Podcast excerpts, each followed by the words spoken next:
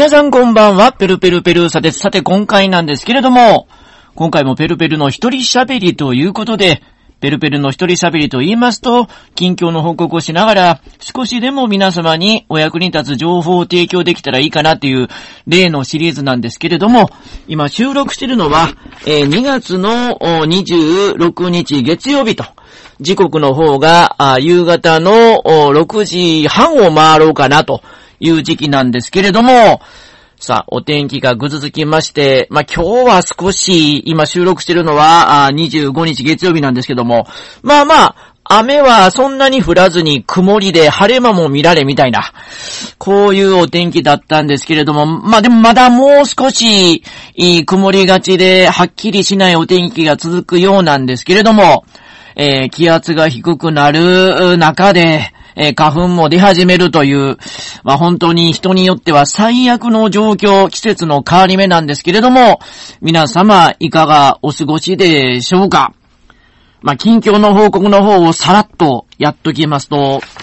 まあベルベルは学習塾を経営していまして、3年かけて完全ファイヤーに向けて生徒募集を停止し、少しずつ規模を小さくしながら、あー影響がそんなに大きくないように、今まさに準備中なんですけれども、前回放送した時には、あと授業の方が8回ですよと。この8回の授業を終えたら、もう完全にファイヤーを迎えますと。こう言ってたんですけれども、まあ、先週はですね、まあ、3連休がありましたので、まあ、授業の方はそこから2回進みまして、あと残す授業は6回というところで、その6回のうち、えー、あとですね、今週、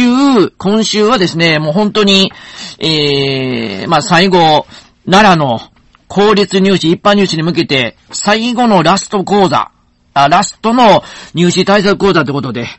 えー、今週に、えー5回入れますので、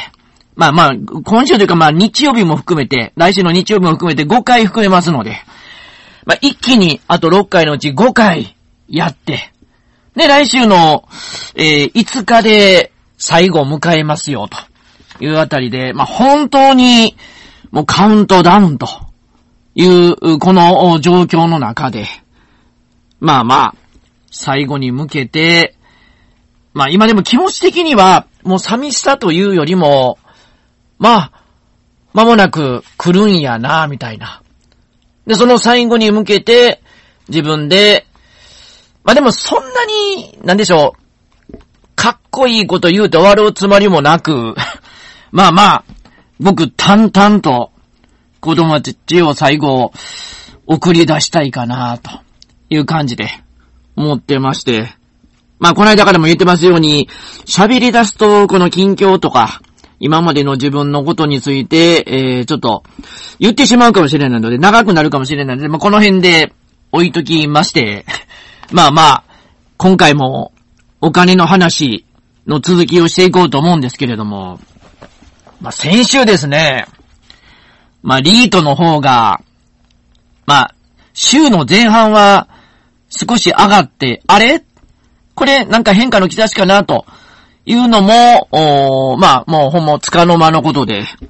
先週末には、また、どんどん最安値更新みたいなところで、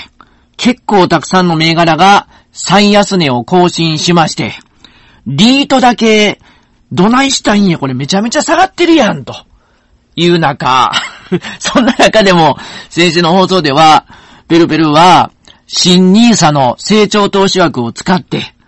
高配当の、もう今や5%超えてますよ、と。ペルペルの持ってるリートの銘柄5.2%超えてますよ、みたいな。そんな話をして、えーここをしっかりと、まあ、広げながら、あ買い増しもしながら、備えていくっていうのもいいんじゃないかな、みたいな、お話をさせていただいたんですけれども、まあ、先週末、その放送を した中で、さらに下がりましたので、まあ、皆さん、あいつ大丈夫かみたいなところを思ってらっしゃるかもしれませんけれども、いやいや、まだまだ、ペルペルの方、まあ、リートだけではなく、他の銘柄をたくさん持ってますので、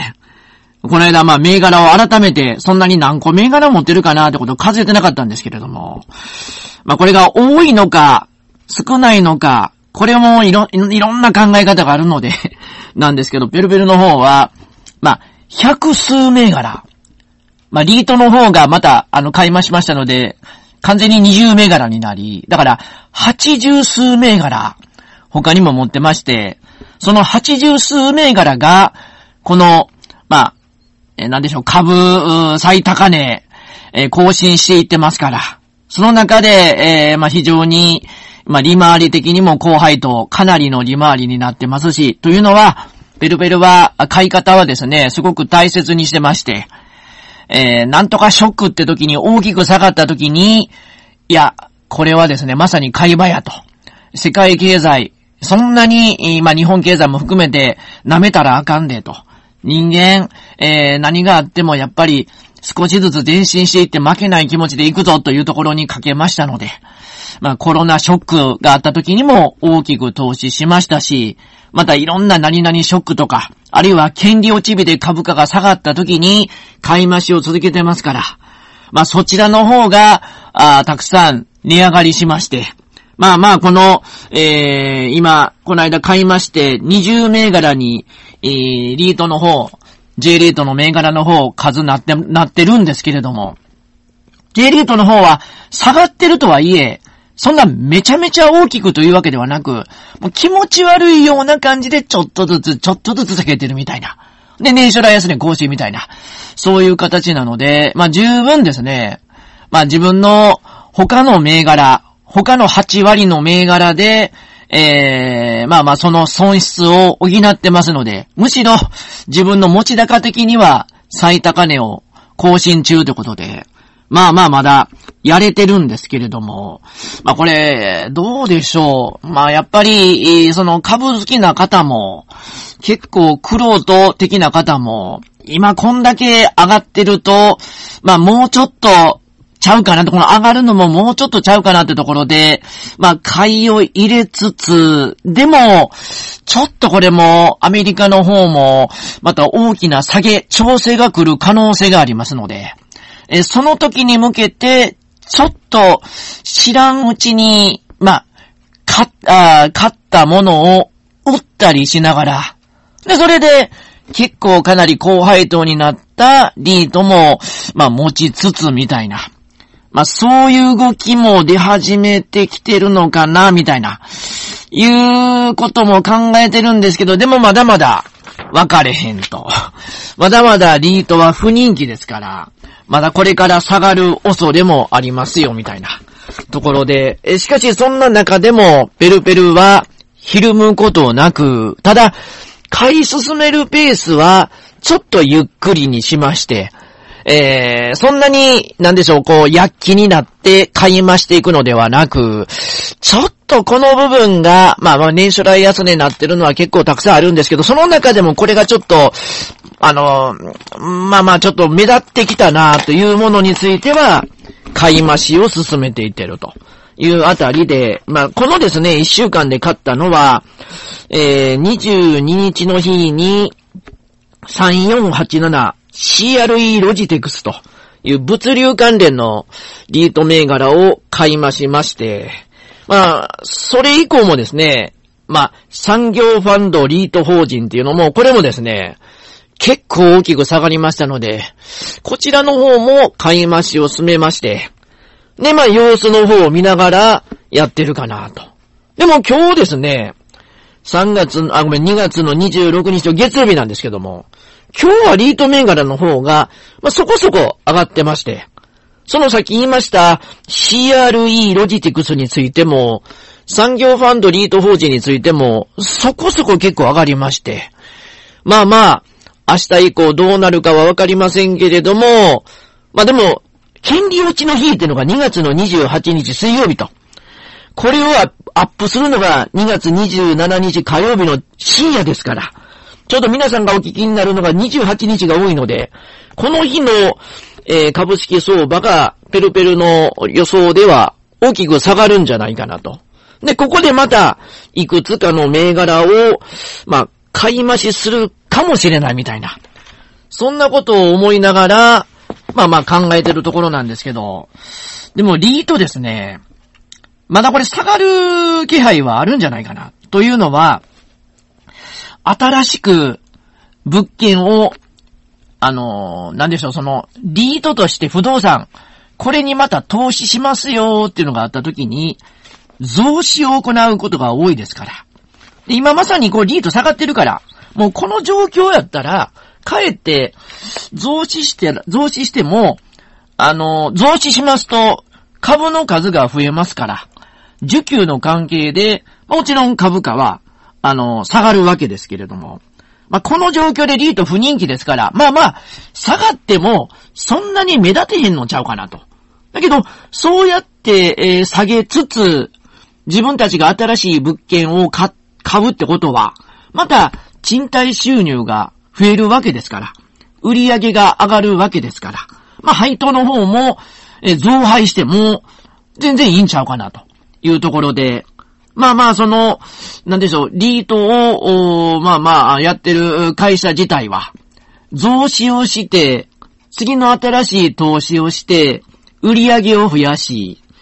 まあ、持ってる株主の方にも、もちろん、ちょっと迷惑がかかって、株式の数が増えますから、えー、受給の関係で株価下がることがあるけれども、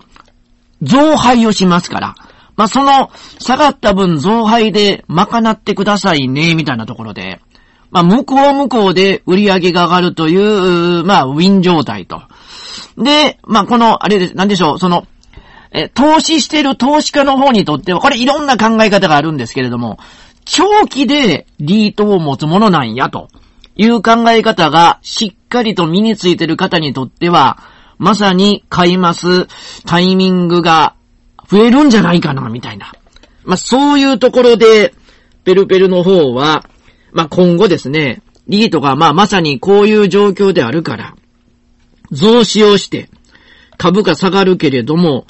しかし増配するというプラス材料を出して、だけども、そんなに急にそれで株価が上がるわけでもなく、まあ、ちょっと戻すみたいな感じになりながらも、まあ、いいキャッシュフローをもたらす銘柄やで、みたいな。現状、成長投資枠、ニーサの成長投資枠などを使って、高配当銘柄買われてる方にとっても、まあ今や株価がだいぶ上がってますから、まあ実質3%超えたら高配当銘柄みたいな。そんな状況である中、リートはですね、通常のリートであれば4%前後みたいな感じなんですけれども、でも今、まさにリートがどんどん人気がなくて下がってますから、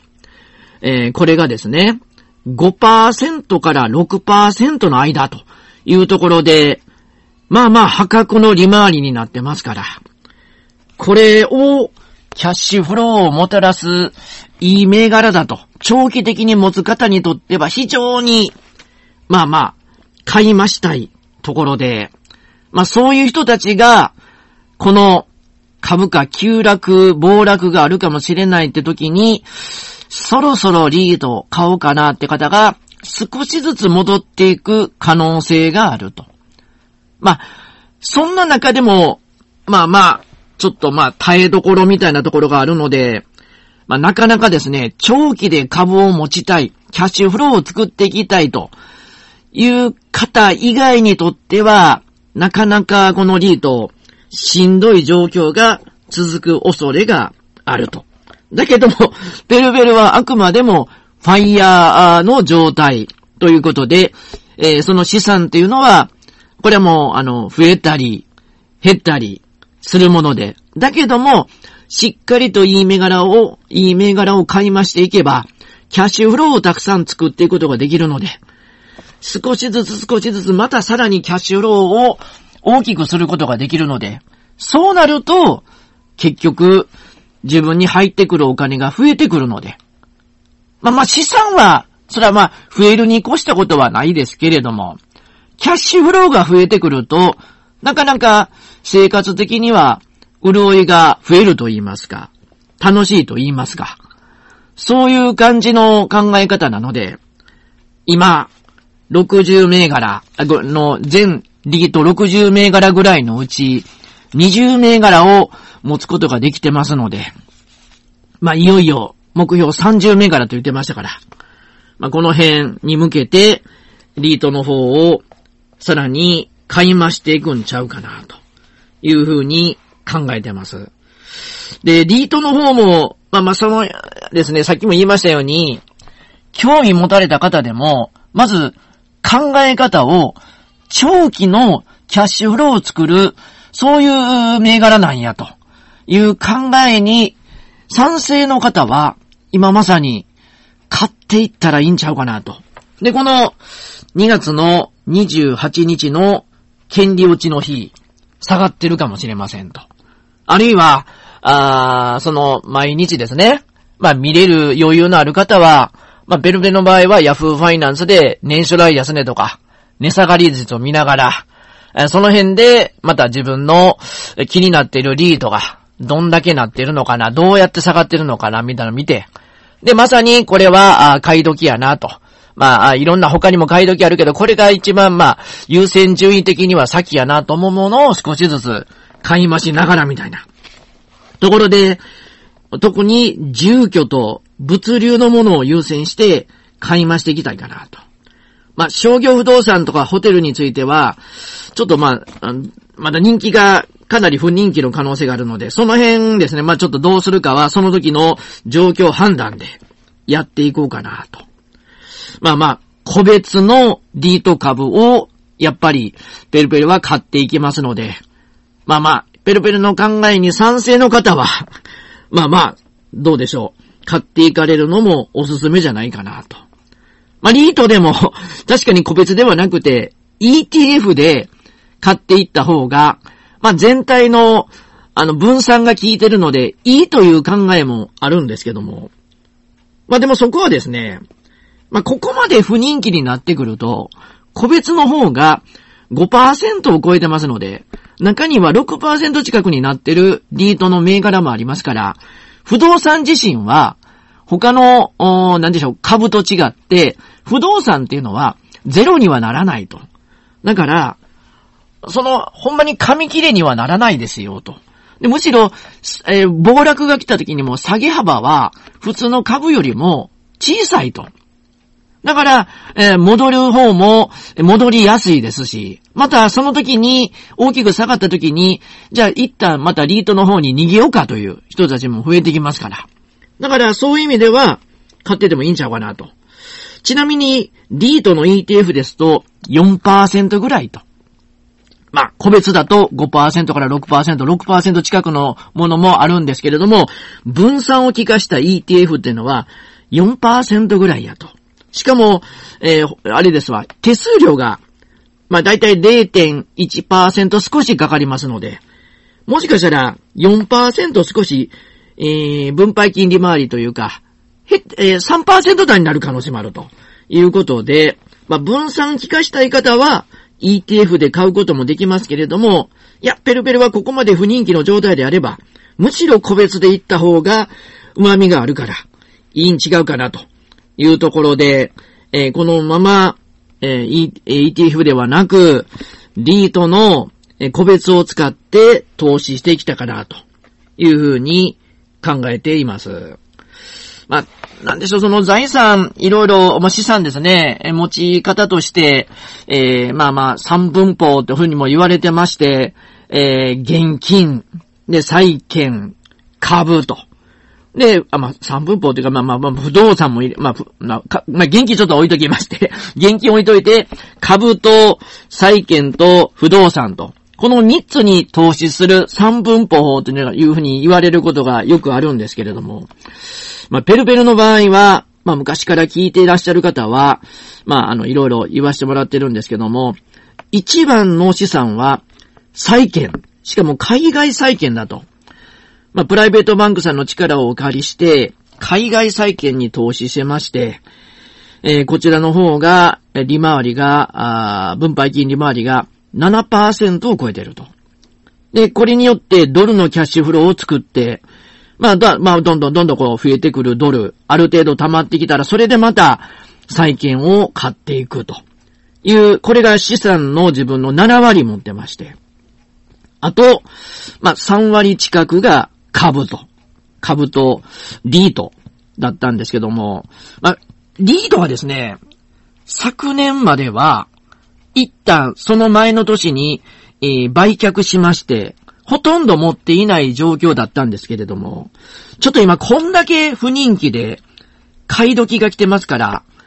去年ぐらいからリートを買い、そして今年もリートを買い、今やその株の持ち銘柄数で言いますと、えー、7割じゃなくてごめんなさい。あの、2割が、ごめん、3割が、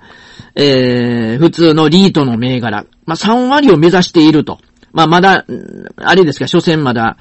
えっ、ー、と、20銘柄ですから。これを30銘柄近くにして、えー、まあまあ全体で100数銘柄分の30銘柄近くを目指してますので、リートを3割ぐらい持って、で、株の方を、えー、まあ残りの7割ぐらいというところで、えー、持とうかなと。えー、そう考えてまして、で、えー、まあ先も言いました債券の方が、ペルペルの利回り的には7%を超えていると。で、株の方が、高配当株、普通の純粋な高配当株の方が、今5.2%を超えて、5%ごめんなさい、5%を超えていると。で、リートの方も今5.2%平均超えてますから。まあ、そう考えると、まあまあ非常にキャッシュフロー的には、いい感じでここまで来てるんじゃないかなと。まあ、こ、こういう感じで来てるから、リート、特に、まあ不人気であっても、まあまあキャッシュフローをたくさんさらに作れるので、このままやっていこうかなというふうに、まあ考えています。まあこういうふうにやってるんですけれども、まあでもその、やっぱり株まだ初心者の方は、この間からも言ってますように、まあまあ、そのなんでしょう、その積み立て、アメリカの積み立て、まだ暴落する可能性はもちろんかなりあるんですけれども、だけどそういうことを気にせず、まあ時間を味方につけて、どんどんどんどん積み立てをしていけばいいんじゃないかなと。で、それを基本にやりつつ、え成長株投資、成長投資枠を使って、えー、高配当株、まあ、リート、で、優待株、そのあたりで、まあまあ、いろいろ自分でお考えになられて、えー、やっていくのも一つの手じゃないかなと。まあ、そんな中でも、まあ、おすすめなのは、優待株の方を最初利用した方が、初心者のことにとっては、圧倒的にいいんじゃないかなと。で、まあまあ、ちょ、ちょっとその、優待株の方も少しまあ言うときますと、まあ、ベルベルはですね、まあ今、やっぱ優待株はですね、結構もう揃えたかなと。で、高配当株、高配当株についても結構もう揃えたかなという考え方がありまして、だからこそ今、リートの方、リートの方はですね、これまさに、まあ、不動産投資は、リートが一番楽ちゃうかなと。まあ、現物の不動産はですね、不動産投資というよりも、それも、やっぱり、大家業、不動産業みたいな、もうそれはもうお仕事ですよ、みたいな感じの気持ちでいかないと、失敗しますよ、と。まあ、やっぱりこの、不動産投資っていうのは、やっぱり情報をしっかりキャッチしないと、まあ、ほとんどの方が失敗されるんじゃないかなと。だから、その、いい不動産屋さん、えー、情報を与えてくれるいい不動産屋さんがいて、ね、それで、えー、その管理についても、非常に、えー、いい、そういう人と出会えて、いい会社と出会えて、管理もしっかりして、で、え、リフォームについても、そういう、まあ、実際の業者さんともいいお付き合いができてみたいな。そういうつながりがしっかりやれないと、なかなか不動産投資で、え、ごめんなさい、まあ、不動産業ですね。不動産業で成功することはできないと。だけども、そこ行くとですね、リートの方は、もう完全にプロたちが、自分たちの、そういうつながりも持ちつつ、ね、そういう情報も活かして、えー、物件に投資してくれて、その入ってきた家賃を振り分けてくれて、で、その利回りが、分配金利回りが5%を超えてるってことですから。今東京で実際に物件持たれて、で、えー、やってる方も5%超えてる方っていうのはもう少なくなってるんじゃないかなと。まあ、実質は4%から5%の間じゃないかな、みたいな。それもいろいろ、まあ、その、税金的に優遇される部分もあるんですけれども、とはいえ、やっぱり、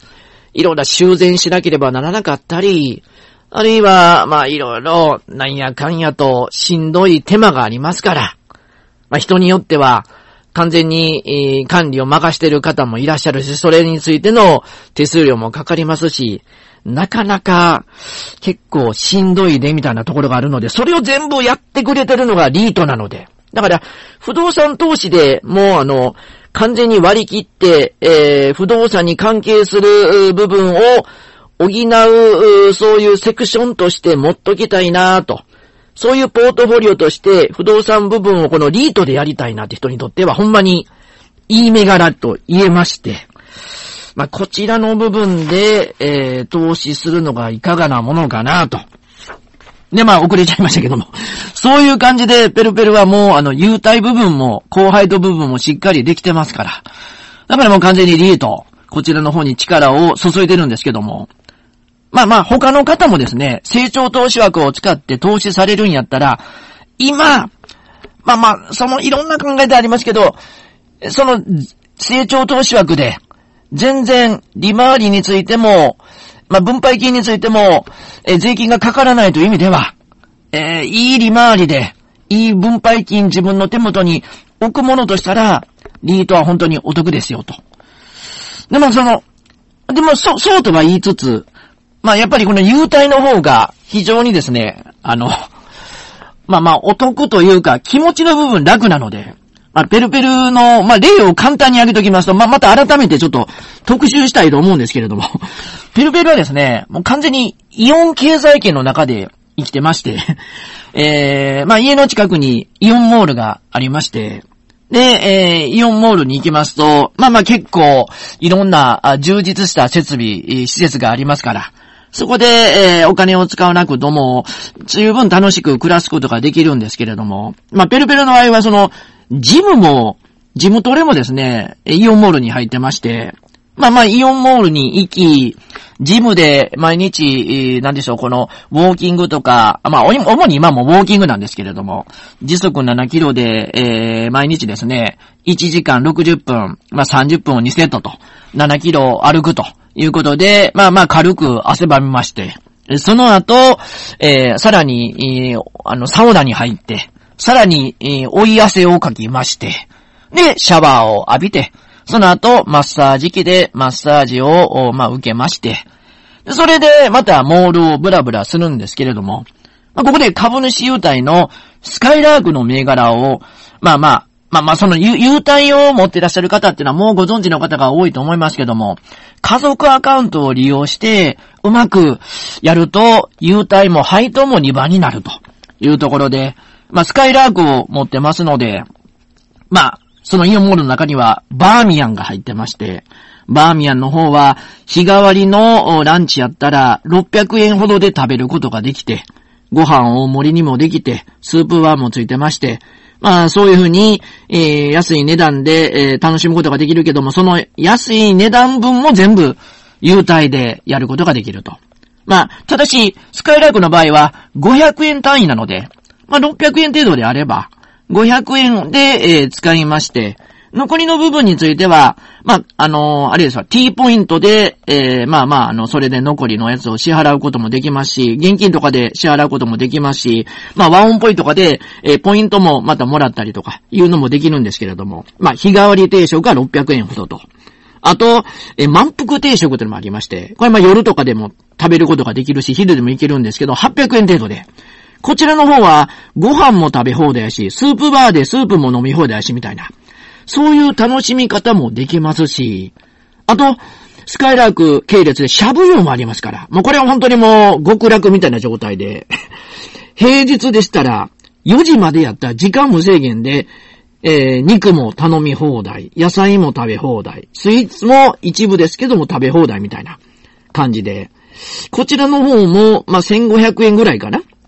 で、えー、食べることができますので、まあ、たまにそういうのも入れたりしながら、というところで、ペルペルの、まあ、近くのイオンモールには、バーミヤンもシャブヨもありますから、両方スカイライコの株を利用して、そういう楽しみ方もさせてもらってると。あと、富士オフードの株もペルペルは持ってまして、これはですね、串屋物語。えこちらの方で、えー、串カツ時々食べてますし、で、こちらの方もですね、アプリを利用しますと、誕生日の時には、えー、すごく安い値段で楽しむことできますし、あるいはですね、えー、あと、エビの屋さんっていうのが、フードコートにありまして、天丼をこちらの方で富士フード系列ですので食べることもできますし、またデリスカフェというのがありまして、こちらでパスタランチも食べたり、ケーキセットも食べることができたりみたいな、そんな感じで、えー、ご飯の方も楽しむことができますし、まあまあ、イオンモールによっては、あとピノキオっていうですね、富士フード系列なんですけども、洋食屋さんがありまして、これも結構、ペルペルは京都の方のイオンモールには、ピノキオが入ってまして、楽しんだりもしてるんですけれども、まあ他にはですね、まあイオンモール本体の、あの、そういう株もありますから、そうすると、こちらの方も1年に1回3000円ぐらい、分ぐらいのその、優待カードみたいなのがありまして、こちらの方ですと、普通にイオンで食品も買うことができるし、あるいは専門店でも一部使えないとこもあるんですけども、使うこともできますので、まあ、ベルベルのこのイオンモールの、えー、その3000円分、まあ、家族アカウントも利用しまして、まあ、6000円分。あるんですけども、そちらの方で、まあまあ、無印良品とかで使えますから、無印良品、もう結構、結構、まあ、無印もめちゃめちゃ安くなってませんかこれ？そこそこシンプルなデザインで、えー、安く、安く衣料品とか、あ、ごめんなさい、衣服ですね、ありますから、そちらの方も買ったりするのに使わせてもらったり、あるいは、まあ、エディオンも、まあ、エディオンもですね、イオンモールに入ってますから、電化製品買うときに、こちらの方も優待、えー、そしたら、あの、配当も充実してますので、使わせてもらうんですけれども、こちらの方を買うときに、えー、ちょっとまあ、イオンモールのその、えー、優待も一緒に利用したりとか、そんな風にもやってますし、あるいはですね、あのー、あれですわ、服とかも、アダストリアとか、えー、まあ、ニコワンドとか、ラコレとか、グローバルワークとか、え、こんなお店で、え、服も買うことができますし、バロックジャパンリミテッドも、こちらも服なんですけども、アズルとか、ロデオクランとか、まあ、こういうのを利用しながら、えー、また使ってますし、そう、そうなってきますと、まあ、優待の方で、まあ、もしかしたら、株価下がる時もあるかもしれないんですけれど、この時はまたですね、家族アカウントの方で買いましたりして、えー、まあ、平均単価をですね、えー、下げたりするっていう工夫をしながら、まあまあ、その、優待券とかもらったりして、えー、結構喜びもありますし、まあまあ、なんでしょう、その、食べることについても、それから日用品についても、衣服についても、電化製品とかについても、利用することができるので、またそういうのもですね、先に整えてから、あとは、後輩と株しようかな、それともリートしようかなってところで、キャッシュフローを作っていくっていうのもおすすめじゃないかなっていうあたりをおすすめしつつ、まあまあちょっと時間が来ましたので、今日はこの辺りで止めまして、また改めてちょっとその優待とかも含めて話の方を進めていきますので、楽しみにしといてください。最後まで聞いていただいてありがとうございました。それでは皆さん、おやすみなさいませ。